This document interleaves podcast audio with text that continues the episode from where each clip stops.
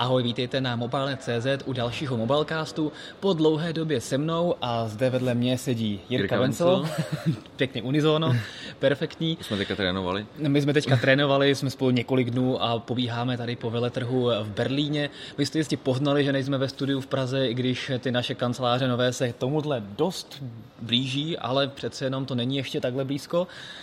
Jsme v Berlíně na veletrhu IFA a dneska jsme tady o tom, abychom se pobavili, co všechno nás zaujalo, co nás nejvíc zaujalo a jaké hezké trendy a novinky jsme tady na tom veletrhu viděli. Tak, co se ti líbilo nejvíc? My jsme tady připravili takových 5 bodů každý a potom se tady pomlátíme a řekneme si, jestli máme pravdu, nemáme pravdu. Já myslím, že můžeme začít rovnou tu bude bitka. Jo? Protože nejzajímavější věc. Protože já už ji tam vidím a každý máme prvního něco jiného. Nepopisuj. Tak ono záleží, jak jsme to každý pojali. Jestli jdeme opravdu jenom, jakoby, co se nám líbilo, co je novýho a co chceme mít na tom prvním místě, nebo jestli koukáme úplně na všechny faktory, jako je třeba i cena. No, tak to je dost těžký, protože dneska se všechno zdražuje a všechny telefony jsou strašně drahý. Já teda to první místo prozradím. No, prozradím. Rovnou si ho tady vezmu. No ne, ty máš jako první místo Huawei, jo? Huawei Mate S. OK. Já teď naschvál ukazuju to zadní stranou, protože zase tady právě vzadu se mi to líbí. Jenomže tady je ta čtečka otisku prstu, která se jim samozřejmě teďka neodemyká, protože na tvůj prst, ale jde to vlastně dál používat, můžeš si stahovat notifikace, procházet obrázky a je to poměrně velmi praktické. Na druhou stranu je pravda, že já jsem z LG jsem zvyklý na ovládání také na zadní straně, takže mi je to sympatické. Jasný, no. Ale obecně se mi to líbí. Celkově... Jo, to můžeme probrat za chvilku, vlastně co se nám konkrétně na tom telefonu líbí. Pojďme nejdřív říct třeba divákům úplně ten náš top list, ať se těšíte na co, o čem se budeme bavit. Takže za mě to Huawei Mate S. Jasně. Pak Xperia tam mám Z5. Z5, no, překvapivě. Všechny tři? Nebo tě nějaká zaujala nejvíc? Tak já myslím, že ty všechny tři záleží, to je takový zajímavý kompakt, zase pokud někdo chce menší telefon, no, premium, tam je to trochu napováženou, ale o tom se pobavíme. O tom se taky pobavíme, co znamená 4K display v mobilu. Lenovo Phab Plus, nebo Plus, jak chceš. Phab Plus, to znamená, že tě zaujal telefon, který si skoro nedáš do kapsy. Já jsem ho tam dal. Ty jsi ho tam dal. Podívejte se na video, Jirka ho tam skutečně strčil. To znělo docela blbě tady. No, taky si říkám, no. A tak pak tady máme nějaké hodinky, Moto 360, Samsung Gear S2. Porovnáme si, které jsou nejlepší. A na tom posledním místě já nemám žádný telefon, ani hodinky, ale mám tam klávesnici. Klávesnici, jo. Počkej, ty jsi nebyl dívat na Showstoppers, že bys tam viděl spoustu zajímavých věcí? To taky byl, ty určitě taky zmíním, ale aha, ta klávesnice si myslím, že se hodně povedla. Od LG. Taková ta rolovací. Takže to určitě, o té se určitě aspoň krátce pobavíme. Aha. No a teďka určitě jsi hrozně napjatý, jakým způsobem jsem já sestavil svůj list nejlepších telefonů a zařízení, tabletů a všeho ostatního. Tak já mám teda na prvním místě Z5. Přece jenom je to highlight té výstavy a Xperia Z5 si rozhodně zaslouží být na prvním místě, teda aspoň za mě. Já jsem je natáčel, dělal jsem o nich i rozhovor, takže určitě řeknu třeba pár zajímavých věcí, co třeba jste z preview nevěděli úplně. Na druhém místě mám zase Mate S, překvapil. Potom tady mám kulaté hodinky, protože těch se vyrojilo na veletrhu opravdu velké množství. Ne všechny jsou nově představené, ale docela vzácně tady můžeme porovnat. Motorola, Moto 360, které jsou úplně nové, Huawei Watch, Samsung nám tady poprvé ukázal Gear S2 a měli jsme tady možnost vidět i luxusní 23 karátového zlata vyrobené LG Watch Urbane Luxe. No, potom čtvrtá věc, mně se líbí velké baterky v telefonech, protože ty telefony aspoň trošku vydrží. A tady je vidět trochu trend. U Lenova i Asusu jsou telefony s 5000 mAh baterkou, které nevypadají vůbec špatně, takže o tom se také můžeme pobavit. No a na posledním místě Acer Jade Primo, což je dobře vybavený telefon z Windows 10 od Aceru, který ještě nebyl teda úplně představěn, jen ho týsoval, ale bude ho prodávat s dokem, aby využil tu funkci Continuum, takže to vypadá opravdu velice dobře. No ale pojďme teda podrobně na jednotlivé ty novinky. Takže pojďme se poprat o první místo. Myslíš, že se zaslouží být první Huawei, anebo se pobavíme nejdřív o Xperiích? Tak když už mám v ruce... Otázka na tebe. Když už mám v ruce, tak se pojďme pobavit o Huawei Mate S, který tady Huawei představilo a zároveň nám ho dalo i na testování, takže super, opět se opakuje to, co bylo u P8, Mate 7, že si ho rovnou můžeme otestovat. Já musím říct, že je to opravdu hodně povedený telefon. Hezký design. Krásný design, opravdu tam. Kovové tělo, hrozně je super ta čtečka tisku prstů vzadu. Já Mate 7, co používám, tak si to nemůžu vynachválit a tady je ten samý koncept, co znamená, že nemusíš vůbec nic mačkat, stačí jenom u vypnutého telefonu přiložit prst a hnedka se ti odemkne displej, což je strašně návykové. A hlavně se mi líbí, že tady udělali vychytávku, že ten touchpad funguje nově jako... nebo ta čtečka otisků prstů funguje jako touchpad, přesně tak. A že můžeš tímhle způsobem, já to tady ukážu možná, jako tady můžu ukázat na kameru. Je tady takhle tímhle způsobem. Může procházet fotky, stahovat notifikace a tak dále. Ten telefon je právě poměrně velký, tak na tu zadní stranu došáhneš bez problémů a můžeš ho ovládat mnohem jednodušeji, než kdybys tam měl teďka se natahovat tím prstem a stahovat, podívat se, co tam mám, co jsem si teďka stáhnul. A je to hodně praktické. A ty si říkal, že jsi na to zvyklý, na to umístění na zadní straně. Takže mi to i vyhovovalo. Jasně, já na to zvyklý nejsem a stejně to je super, takže jako za mě opravdu výborná věc. Jinak celkově si myslím, že ten telefon se prostě povedl. Má dobrý foťák, fakt s foťákem se také vyhráli, má optickou stabilizaci obrazu. Co mě trochu oproti Mateu 7 se zamrzelo, je velikost baterie. Tu jsem čekal, že by mohla být trošku větší, protože Mate 7 je opravdu výdržák. Ten prostě je telefon, který neurveš. Na veletrhy úplně nejlepší. A tady to není už tak výrazné, ani ten telefon není tak velký, což mi taky trošku překvapilo. Že je vidět, že opět teď drží ten trend a je poměrně hodně úzký. Takže ten prostor pro baterii... Přesně tak, tam není takový, jaký by měl být.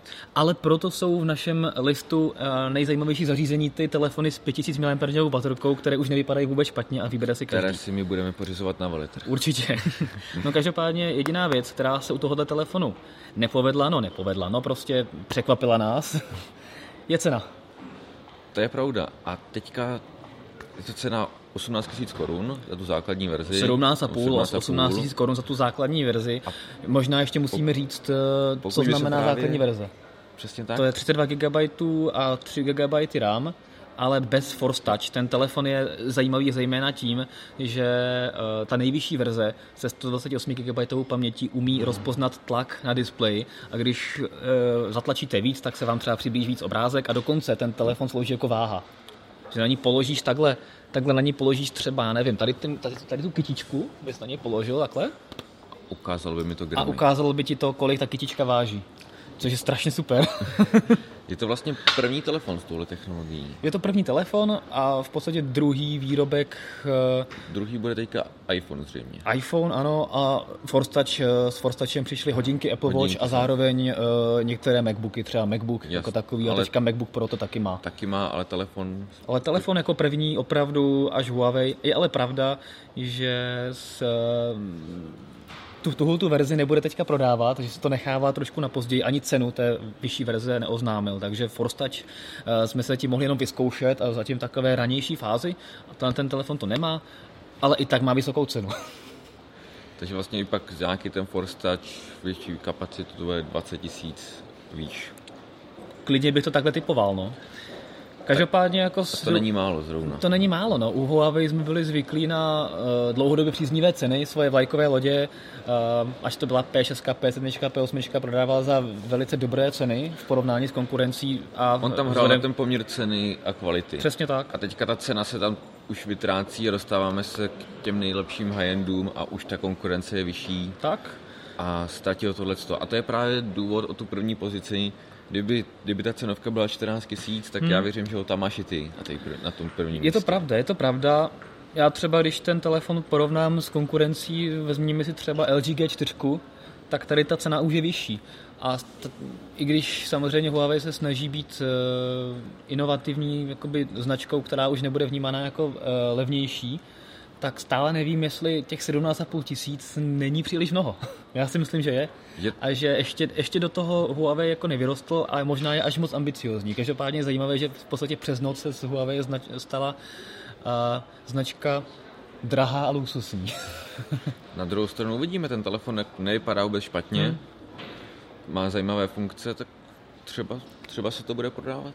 Třeba ano. Každopádně na to si budeme muset zvyknout od Huawei asi častěji, protože ve strategii známe a je to vidět, že Huawei se přesouvá do toho prémiového segmentu a ty nižší cenovky nechává svojí značce Honor, která dělá opravdu hodně dobré telefony s dobrou cenou a výbornou výbavou. A takže Které tady jsou mimochodem taky, třeba Honor 7ičko s tou otočnou kamerkou a tak podobně. Takže telefony kolem nějakých, nebo do 10 000 bude prostě Honor, výborná cena poměrná výbavy a Huawei si prostě nechá takovéhle prémiovky, za které si ale už nově nechá pořádně zaplatit. Na druhou stranu je tam něco, co by ti chybělo? Není. Možná infraport, ale jinak jako já jsem jako s tímhletím telefonem, používám ho teďka 2 dny a jako jsem s ním spokojený, jakože fakt fajn telefon. Tak no. Mimo ceny nic nemáme proti. Mimo ceny opravdu dobrá práce Huawei. A dobrou práci vykonalo také Sony. Protože Sony Xperia Z5 rovnou 3 kousky tady Sony ukázalo a v podstatě to byla největší událost této výstavy, že tady máme takhle nové telefony od Sony v nové sérii Z5 a musím říct, že se opravdu hodně povedly. Mně se fakt hodně líbí, jsou to fakt krásné telefony. Tak já bych měl možná malinko pak výhradu k tomu prémiovému. Jo, ano. Ale jinak si rozhodně myslím, že super, že tady je stál nějaký výrobce, který se snaží udělat kompaktní telefon a nějak ho neokrádá na výkonu, že stále je to prostě high-end, který je prostě jenom menší. Přesně tak. Myslíš samozřejmě Z5 Compact? Myslím samozřejmě Z5 Compact. A jo, to je určitě super zmínka hned na začátek, že v podstatě vzal Z5, kterou neočesal o mimo 1 GB RAM, v podstatě o nic. Jasně nemá Full HD display ten telefon zase, ale jinak je to plnohodnotná vlajková loď, což je jenom dobře. Protože má velký problém spousta lidí. Chtějí výkonný telefon, chtějí to nejlepší, ale zároveň nechtějí nic velkého. No, já jsem se o tom bavil i při rozhovoru se Sony, že když o tom má tolik lidí zájem, tak jak je možné, že to dělá jenom Sony?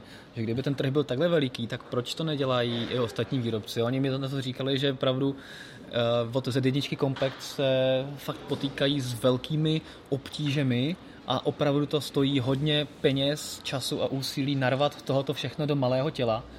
I proto musím složit vždycky poklonu Appleu za jeho iPhone, který je prostě kompaktní, nebo býval kompaktní, ale stále docela je.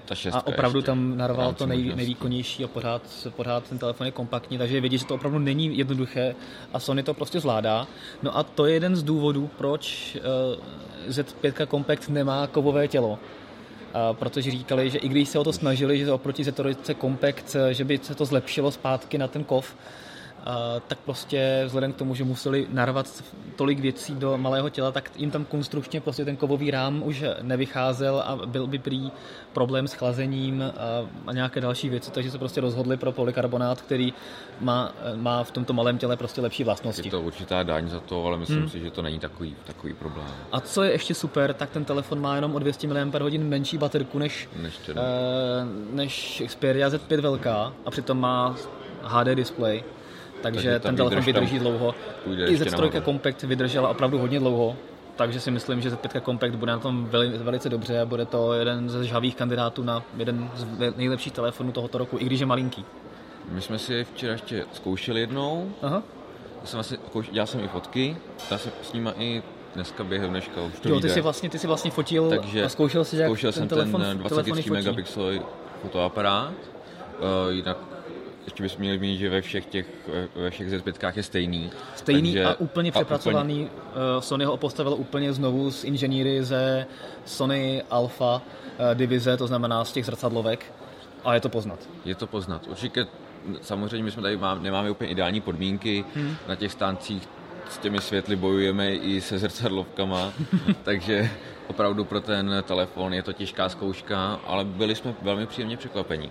opravdu musím říct, že na to, jaké tam byly špatné světelné podmínky, tak fakt, když jsem viděl ty fotky, tak to vypadá opravdu dobře. Samozřejmě nějaký šum tam je, protože ten čip je prostě malý, není to zrcadlovka.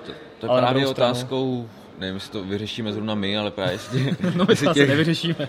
23 megapixelů až na takovýhle malý čip není až zbytečně moc, jestli to Jasně. není marketing, jestli už to není na škodu. Jasně. V každém případě ty fotky mají reální barvy a poradí si to i se špatným světlem, nikde tam nebyly žádný přepaly, nic nebylo tmavý, takže to si myslím, že je základ a na obyčejnou fotografii to bohatě postačí. Určitě. A možná bych řekl i neobyčejnou, protože fakt ta úroveň detailů je tam opravdu hodně dobrá a na co jsme byli zvyklí u Sony dříve, že rozpívalo barvy, trávu, detaily a tak podobně, tak tady i za špatných světelných podmínek, když tam byl šum, tak jsme si ničeho takového v podstatě nevšimli a ty fotky jsou fakt jako opravdu hodně dobré. Jo, pokud to nechceš tisknout, tak, Jasně, no. tak když to rodíš i ze zrcadlovky, například na Facebooku, tak s tou komprimací tam si myslím, že to nikdo skoro ani nepozná. Já jsem byl trošku, promiň. Podě. Já jsem byl trošku zvědavý právě za těch podmínek zhoršeného světla, jestli nebude vadit, že Z5 nemají optickou stabilizaci obrazu, ale pouze digitální, ale poradili se s tím docela dobře.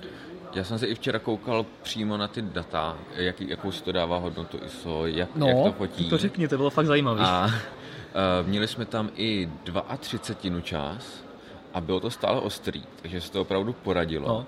A především v těch špatných světelných podmínkách ta hodnota ISO byla 32, 64, maximálně 100. Což je, buď to může být chyba v těch specifikacích nebo v těch detailech, aby nás to nalákalo, že tam je nízké ISO, a nebo opravdu nějak zázračně, nebo ty si říkala, že tam třeba byla fotka, kde bylo ISO nějakých 64 a čas 1,125, což je prostě čas, na který se nedostanu ani se zrcadlovkou na těch podmínkách pomalu, takže... Má tam je dobrá světelnost toho objektivu, to je pravda. To je potřeba zmínit, ale myslím si, že ty hodnoty vypadaly hodně dobře a i ty fotky vypadaly dobře. Je to tak. Takže pokud ti chcete telefon, který dobře fotí, tak si myslím, že tohle je dobrá volba.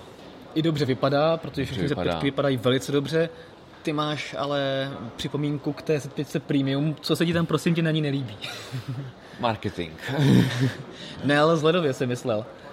Ne, já jsem spíš bych jakoby šel do toho marketingu, do toho displeje. No jo, 4K displej, to je chuťovka. 4K displej, nemáš šanci to poznat. A je to akorát na to, že to rychleji sežere baterku. Tak. Pokud se to náhodou nezachytili, tak Xperia Z5 Premium, to znamená ta ještě větší a prémiovější verze Z5, která sama o sobě je krásná a dobře vybavená, tak je první telefon na světě se 4K displejem. Možná jste teďka neviděli, jak se mi protočily oči. Klopím oči a dávám oči sloup, protože to je opravdu zbytečnost. Fakt, jakoby... nepoznáš to. Oproti... o tom říkat, mám 4K displej. Tak, můžete hrát pocit, že máš v kapse 8 milionů pixelů, ale to je tak zhruba všechno. A přehraješ si to 4K video konečně na něčem. Který v podstatě obsah dneska chybí, žádné streamovací služby do telefonu, těch 4K video ještě moc jako neposkytnou. Pokud se nemýlím, tak ani snad YouTube na telefonech nemá 4K rozlišení, ne? Ne, myslím na telefonech. Na počítačích ano, ale na telefonech myslím, že tam jako 4K rozlišení ještě není ani, ale každopádně Netflix taky nic a tak, takže Sony tam muselo dát upscaling, aby si ten obsah mohl lépe užít, a zatím to je opravdu zbytečnost. A oproti Quad HD displeji prostě ten rozdíl jako vidět není. To jako prostě jako je to fakt. A je to trošku škoda, no. Ale marketing vyhrál, jak jsem už psal i v článku, Sony je prostě v něčem první. A tomu nemůžeme upřít, super, jakoby ten displej jako takový je opravdu famózní, to jako to vůbec nemůžeme srážet, to je jeden z nejlepších displejů, který jsem kdy viděl, to je úplně úžasná, prostě podání barev, jemnost, všechno, ale prostě to samé bych o tom displeji řekl, kdyby měl Quad HD rozlišení, bez ničeho dalšího, takže... Zatím je to zbytečné, ale... Myslím si, že i do budoucna, protože ten rozdíl tam prostě vidět není. Tak, je to tak, no. Já jsem se jich na to i ptal, jestli se nebojí, nebo proč vůbec si myslí, že do telefonu patří 4K displej a oni říkali, že to na základě jakoby odezvy uživatelů, že prostě mají rádi 4K obsah, tak by chtěli mít 4K displej v telefonu, což teda nepřímo potvrzuje to, že to je jenom marketing, protože většina lidí vůbec neví, že vlastně to 4K tam nepozná, ale to už je na delší a jinou debatu. Každopádně prostě Sony je první, má výborný telefon se 4K displejem, který je trošku zbytečný, ale je tam. Takže to jsou Z5, fakt super telefony, mně se moc líbí a nemůžu se dočkat, až se nám dostanou na recenzi. Co tam máme dál? Dál se trochu zase rozcházíme. My se rozcházíme, jo. Tak... Já jsem si tam dal ještě Lenovo Phab. Lenovo Phab, ano. To je právě telefon, se kterým se dá volat, zároveň to už takový i tablet, je to právě to spojení. Ta úhlopříčka v případě plus verze je 6,8 palců a teďka takový teď otázka, máme plus verzi 6,8 palce, taková otázka za bludišťáka. A pak máme jenom Phab bez toho přídomku plus. Takže určitě větší. A on je menší. To je logické. To se zase Lenovo vytáhlo. Takže respektive prostě plus je menší než klasická verze, 6,8 a 7 palců. Každopádně vedle toho je 6-palcová Lumia 1520 ještě stále malinká. Ty jsi s tím zkoušel telefonovat, dává to do kalhot, vejde se to tam, ale není to nějaké úplně. Je to spíš pohodlné. O tom, jak jsme se bavili, pokud nás ví i dámy, tak pokud některá z nich nosí ten telefon především v kabelce a zároveň tam má i tablet, tak pak to má smysl, si myslím, takhle zkombinovat. Ten design tam byl hezký, bylo to kovové tělo, display Full HDčko, 300 bodů na palec, naprosto stačí. Mm-hmm. Dual SIM, LTEčko. Ano, sorry, naprosto to stačí. Dual SIM, LTEčko. Mně se to líbilo. Jo. Pokud to chce mít někdo je 7000 bez DPH, takže za tak velký display tajemnost. No dobrý. A ty bys chodil s takovýmhle jakoby hybridem, kdyby ty používáš i tablet, máš iPada a máš zároveň menší telefon, tak nevidíš to ty jakoby ideální spojení telefonu a tabletu, že bys nosil něco, co má 7 palců takhle a mohl bys se s tím telefonovat?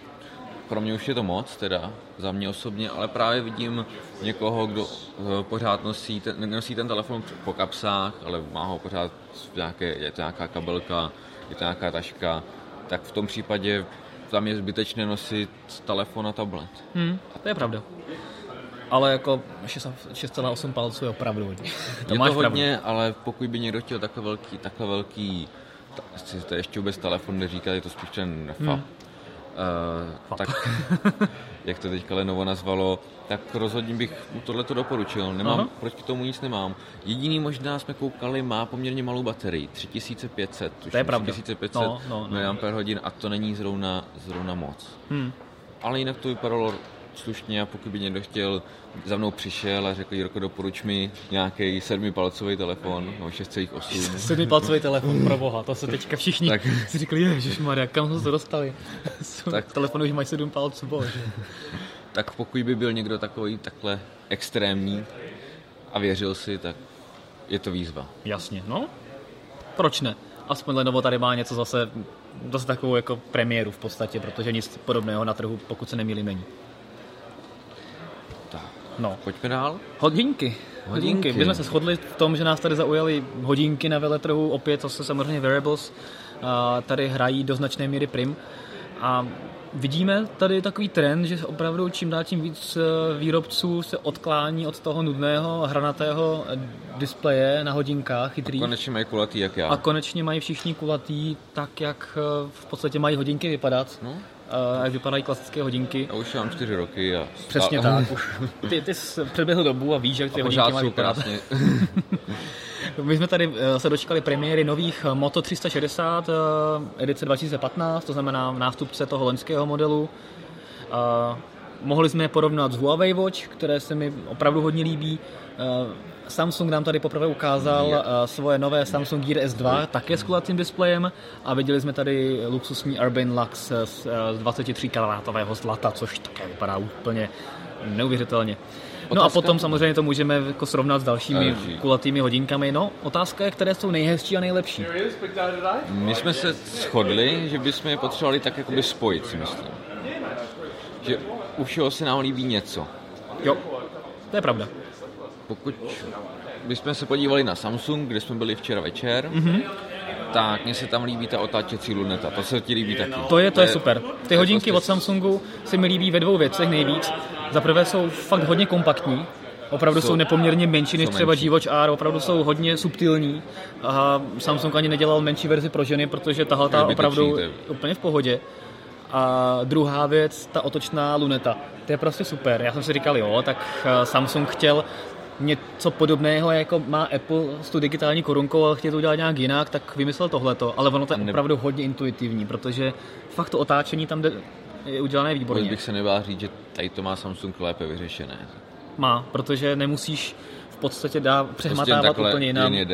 Jedeš, je to výborně ovladatelné, to prostředí, hlavně tomu je přizpůsobené. Jednoduchý. Tím se dostávám k menší nevýhodě těch hodinek, nebo nevýhodě, no, jak to bude kdo vnímat, že nemají Android Wear, protože samozřejmě Android Wear jakožto omezená, uzavřená platforma, tam by se nic podobného s prostředím dělat nemohl. A ten design, jak celkově se ti líbí, tak by ty hodinky mohly vypadat nebo... Jakoby takhle. Určitě se mi víc líbí designově Motorola nebo ten Huawei Watch. Ty Samsungy vypadají, i když jsou ocelové a jsou jakoby hodnotně zpracované a tak podobně, tak ta exkluzivita je o level níž než třeba u těch dvou prvních zmiňovaných. Není to taková jako velká elegance, je to taková spíš nenápadnější elegance.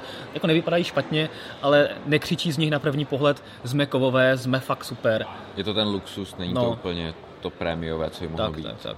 Takže pokud Android Wear jakoby nikdo nepotřebuje k životu, tak bude určitě spokojený. Těch aplikací tam je v podstatě na Android Wear, jako těch aplikací není stejně moc, takže tam ten rozdíl zase nebude tak obrovský. Ale co musím zmínit, to je velká premiéra, je, že ty hodinky konečně jde propojit nejenom se Samsung telefony, ale se všemi Androidy, co mají 4.4 Android a vyšší a 1,5 GB RAM a víc. Což je dobrý. A je to vidět, že to, co vlastně bylo vytýkáno Samsungu po několik let, že svoje hodinky může připojovat jenom k Galaxy telefonům, což zužovalo hodně tu cílovou skupinu. Když se podíváme do historie, tak ta prodejnost těch hodinek nebyla nikdy žádná slavná. Takže tady je vidět, že se Samsung poučil a v podstatě logický krok. Jinak zase. Tak, je to logický krok. Na druhou stranu je tam spousta funkcí, jako třeba S-Health a tak, které člověk využije nejlépe, když máš Galaxy telefon, takže ono to k tomu svádí, ale když prostě máš třeba LGčko a chceš si koupit hodinky s otočnou lunetou, tak teďka už můžeš. Pojďme k těm Motorolám. Ty jsi tam testoval, měl jsi tam spoustu variant. Co tam užil se s tím? To je asi to nejdůležitější, co se teďka právě zmínil, že už to nejsou jenom jedny hodinky, ale jich je víc. Samozřejmě i předtím těch barev bylo víc, pásků bylo víc, i těla měla různou barvu a teďka těch kombinací ještě větší množství. Máme je ve dvou velikostech ty hodinky a dokonce máme ještě sportovní verzi, která teda vypadá dost odpudivě. Ale pokud se nepletu, tak ona má tady důležitý navíc GPS. Přesně tak, to mě trošku mrzí, že člověk se musí rozhodnout, jestli chce mít ošklivé hodinky s GPS nebo hezké hodinky bez GPS. Já bych měl nejradši i ty hezké hodinky s GPS, ale to je prostě rozhodnutí lidí z Motorola nebo potažmo Lenova, s tím nic neuděláme. Ale každopádně za mě jsou opravdu asi na druhém místě, co se týče krásy chytrých hodinek. Já bych se nebal dát i na první. Na první, jo. tam opravdu ta variabilita je široká. A ty jsi tam měl takové ty kožené, celkem elegantní, hnědé, ty se mi celkem líbily, takže já bych si tam rozhodně vybral. No, určitě, opravdu jakoby krásné hodinky. V podstatě jediný rozdíl proti těm Huawei Watch je, že ty Huawei Watch mají celokulatý displej, ty Motorola se bohužel stále nezbavili toho useknutí dole, což trošku kazí ten design, ale není to tak už výrazný jako ty první generace, tam je to vysloveně jako ošklivý. To je to useknutý, nevsedí to tam. Ta druhá generace už to má jen takový subtilní a hodně si pohráli s tím, že to není moc vidět. A u těch Huawei Watch samozřejmě ten displej je celokulatý, ale ty rámečky, ta luneta je trošku masivnější, ale zase vypadají o to více klasicky.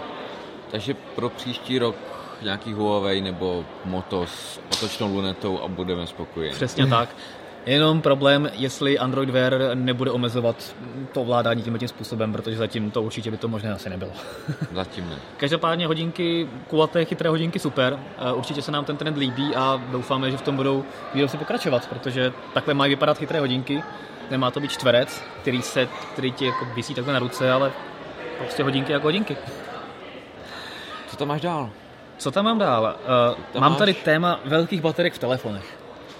Mě to Osobně mě to velice potěšilo, protože dosud buď jsi musel vybrat velký telefon, míněno tabletofon jako Ascend Mate 7, nebo prostě třeba tu Mi, kterou nosím kvůli dobré baterce, nebo další velké telefony, které mají velkou baterku a velkou výdrž, anebo jsi musel pořídit, když jsi chtěl velkou výdrž, nějaký kompaktnější telefon a ten většinou neměl zase tak dobrou výbavu. Měl třeba 4 000, 5 000 mAh, ale byla to taková ušmudlaná střední třída, nevypadala nějak moc dobře a musel se vybrat, OK, tak si teda telefon, který vydrží hodně a nebudu s ním dělat žádnou parádu. Tak. Teďka konečně jsme se na Veletru dočkali dvou telefonů, které bych určitě rád zmínil a které mají velkou baterku, 5000 mAh, což je opravdu obrovská hodnota a zároveň velice dobře vypadají. Lenovo Vibe P1 a Asus Zenfone Max, oba dva mají teda 5000 mAh a také dobrou výbavu. Já jsem s tou byl na té P1. No. Takže tam to můžu potvrdit, hezký design, první věc, takže dneska, když to člověk kovový, když člověk někam s tím telefonem přijde, tak opravdu to vypadá reprezentativně. Jo. To je prostě telefon, který už si v ničem nezadá, prostě s nejhezčími telefony je to úplně v pohodě. Tak a ta výbava prostě tam v zásadě nejsou kompromisy. Není tam úplně to nejlepší, jestli potřebujete 4 GB RAM a 4K displej a což je právě dobře, ale nejnovější Snapdragon, jasně. A tak to tam není, ale bohatě to postačuje. Ale všechno, přesně tak. Člověk není nějak omezen. Přesně tak. Je tam i čtečka otisku prstů, což mě překvapilo, že se tam objevila v takovém telefonu, takže tentokrát na přední straně. Tak. Dost divné je teda to přepínací tlačítko na boku, kterým si přepneš do ultra úsporného režimu a zpátky, což si myslím, že to tlačítko mohlo být určitě využito na něco lepšího, než že bys neustále přepínal ultra úsporný režim a normální, když máš takhle velkou baterku, tak to asi lidi nebude zas tak trápit. Jediná věc, co možná, ono to asi nejde úplně přesně otestovat, protože tam není dobré světlo, ale celkově se nám zdálo, že ten displej nemá tak vysoký jas. To je pravda. Ten displej nebyl, to rozličení dobrý, jemnost super, ale ten jas nebyl tak výrazný. Když vedle toho jsme měli telefony, co máme naše, tak ty výrazně víc tam svítily. Tak je vidět, že prostě Asus, nebo vlastně Lenovo, udělalo spoustu úprav tak, aby ta spotřeba byla co nejnižší a možná i do této oblasti sáhlo, co se týče jasu displeje. Mě malinko škoda, že tam nedalo víc přístup té customizaci, že si může říct, teďka prostě nechci neřešit výdrž, já chci ten displej. A nebo jsme na to jenom nepřišli. A nebo prostě tam bylo takové světlo, ono opravdu ty reflektory, tam je to poměrně náročné. Ale nebo ještě měla taky selfie phone se dvěma předníma kamerama, které měří hloubku ostrosti. Na to se podívejte určitě na video, jak to vypadá. Velmi přirozeně. Velice přirozeně. Uvidíte mě a na pozadí budou pyramidy v Gíze. To všechno můžete s Lenovem Vibe S1 dělat. No, ale to je jedno. A k selfie se možná ještě dostaneme. Uvidí. K selfie se dostaneme, fakt? Tajemně jako hrát v Karpatech. No počkej, teďka tady máme moje věci, tak řekni nějakou věc od tebe, abychom nevyčerpali všechno mého. Já jsem ještě těch zařízení ze stánků oficiálních, tady se mi líbá klávesnice od LG. Ano, klávesnice od LG. LG Rolly. Na první pohled, když je rozložená, tak zase nejde poznat, že se jedná o nějakou nestandardní klávesnici. Je to takový klacek, se kterým můžeš mlátit lidi. Je docela tvrdý. Je. Ale když je rozložená a přijdeš k ní, tak skvělá odezva. Nejde v zásadě poznat, že je rolovací. Na cesty si ji složíš a je to vlastně tyčka. Dá se říct, že je to tyčka. Ale tvrdá. Že to není nějak ohybné jako ostatní ty rolovací klávesnice, ale to fakt jako strčíš to kamkoliv do taška, nemusíš se bát, že se ti to nějak jako pomačká nebo zničí. Ale tam je ještě především super praktičnost. Protože ty si ještě, když si to rozložíš, tak z té zadní strany si můžeš také vyndat stojánky a máš to každý 10palcový tablet by se tam měl vejít. Tablet, jo, takže telefon tam nedáš. Ono to je poměrně u sebe, takže měl bys tam dát i telefon, jo, pokud bys si ještě nějaký 4palcový, tak tam nevím, ale... Jasně. A normální pětipalcový, teďka, jestli to Honza sleduje, tak si říká, ježišmarja, normální pětipalcový, to není normální telefon. Tak zdravíme Honzu a říkáme, telefony už, jako telefony označujeme, už zařízení, co mají 7 palců, že jo, Jirko? No, teďka už pak máme těch 6, 8, 7 a tak. No. Takže klávesnice super, jo, říkáš? Takže klávesnice super, taky se mi líbilo, máš tam duální párování, takže prostě píšu si mám tam tablet, píšu článek, napíšeš mi SMSku, já se jenom překliknu a odpovím ti na SMSku telefonem takhle vedle na stole. Litánie, takže... píšeš běžně takhle, do SMSek. No, ale je to rychlý, než něco na tom telefonu, opravdu jednoduchá klávesová zkratka, automaticky se ta klávesnice zapíná, vypíná, takovýhle drobnosti, ale hodně to té klávesnici přidá. Celkem slušně se hnedka na první dojem na ní psalo, takže to je super, ta odezva tam byla a výdrž je 3,5 měsíce a dáváš do ní jednu mikrotužkovou baterku, kterou seženeš v zásadě všude. 3,5 měsíce si myslím, že je super, hmotnost 156 gramů tuším. Dobrý. Takže mně se to líbilo. Na cesty pro nás? Na cesty je to rozhodně zajímavá věc a za mě asi dokonce bych se nebál říct, že to bude jedna z nejlepších takhle cestovních klávesnic, co jsem takhle měl možnost vyzkoušet. No a tím se možná jenom ještě cenu bychom měli toto zmínit. Ano, a kolik je cena? Ta cena je 3200 korun. No, to není úplně málo. No. Už za rozkládací klávesnici to už není málo a každý si to asi rozmyslí. Na druhou stranu je to opravdu něco, co nikdo asi nemá. A je to opravdu vymyšlený do posledního detailu. Takže... Proč ne? No a když jsi mluvil o tom, že si můžeš tu klávesnici připnout k telefonu a říct si kamkoliv, tak se dostávám takovým oslým můstkem k mému poslednímu bodu. A to sice k Acer Jade Primo, telefonu z Windows 10, který velice okrajově Acer zmínil na své tiskové konferenci, ale proč o tom mluvím, tak je spíš rozhraní kontinuum, že v podstatě poprvé začal nějaký výrobce více promovat tuto funkci Windows 10, která ale přijde samozřejmě až telefony, že v podstatě vezmeš telefon, připojíš ho přes HDMIčko nebo přes dokovací konektor nebo něco podobného k monitoru, k televizi a rázem se ti z telefonního prostředí stane to, co máš normálně na Windows 10. To znamená, máš tam normální start, všechny aplikace se ti roztáhnou na celou obrazovku, Word najednou získá spoustu dalších tlačítek a máš v podstatě z telefonu počítač. No a když si k němu připojíš ještě LG Rolly klávesnici, tak máš opravdu počítač na cesty, který si připojíš třeba v hotelovém pokoji k televizi, dáš si klávesnici na klín a pracuješ opravdu plnohodnotně se vším všudy, co potřebuješ z takhle malého telefonu, což mi přijde úplně super. A LG třeba už vytušilo svoji možnost a prodává takové klávesnici. No každopádně Acer zmínil, že tento telefon bude prodávat dokonce i s tím dokem. To znamená, že opravdu bude ty uživatele lákat na to kontinuum a bude chtít, aby to lidi využívali. Víme, kdy se na to můžeme těšit? Určitě až po launchi Windows 10, což má být někdy říjen listopad, takže někdy asi předvánoční trh to ještě stihne, ale... Neměli tam prostě, třeba že to bude 2015 nebo early 2016. Jako říkali, že po launchi Windows 10, což je teďka někdy za měsíc, za dva, ale nic přesnějšího nebylo a ani nebyly úplně detailní specifikace. Každopádně druhá věc je taky, že v podstatě Acer je druhým výrobcem, který konečně po dlouhé době, to bude první výrobce, který bude vyrábět v podstatě velice dobře až vlajkově vybavený telefon a nebude to Microsoft. Což je taková jako vlašťovka. No, uvidíme. Tak a ještě včera, když byl Samsung, tak my jsme se rozdělili. Ty jsi šel na tiskovku Samsungu. Bylo to velice smutné, Bylo to velice smutné, museli jsme se rozdělit, ale našli jsme se. Našli jsme se nakonec. A já jsem byl na Showstoppers, což je, tam jsou takové malé stánky a řekl bych, že tam je to, co se normálně na veletrhu do normálních stánků nedostanu, nevejde. Už na to není jakoby místo. Přesně, já jenom dodám, že tahle akce je vlastně běžná pro všechny veletrhy na světě. Showstoppers máme na VCčku, máme ho v Las Vegas a tak různě, takže a tady samozřejmě v Berlíně také. Takže tam bylo spoustu takových zajímavostí, já jsem se snažil něco rychle dávat i na Twitter, takže pokud nás sledujete, což vám doporučuju, tak jste se už mohli podívat. Dneska třeba, když jsem tam přišel, tak tam byla klasická externí baterka, byla vážně velká jak telefon, tak jsem si ji dal na ruku, řekl jsem dobrý, tak externí baterka, to mě nějak moc jakoby nebere, takových jsou miliony. Aha. A najednou koukám, normálně tam jsou startovací kabely na auto.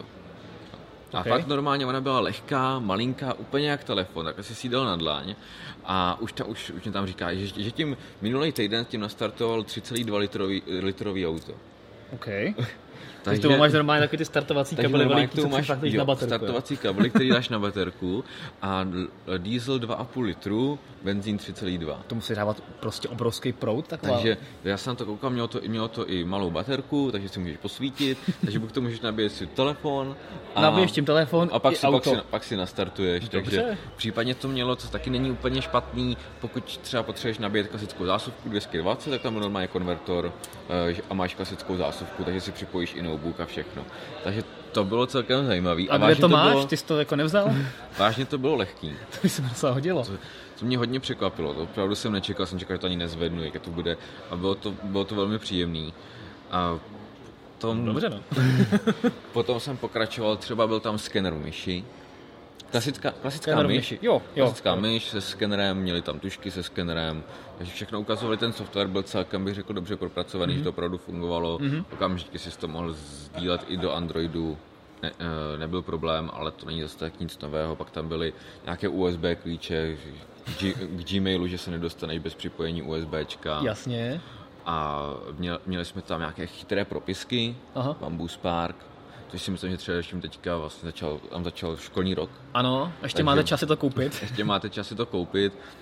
Píšeš, mě překvapilo, že píšeš na jakýkoliv papír. To si myslím, že je poměrně důležitý, protože jinak ty propisky, oni dost často vyžadují speciální papír, který je nějak tečkovaný, on to čte a pak to zaznamenává. Aha, tak to je tady můžeš mít jakýkoliv papír, samozřejmě není to úplně jen tak, máš tam desky.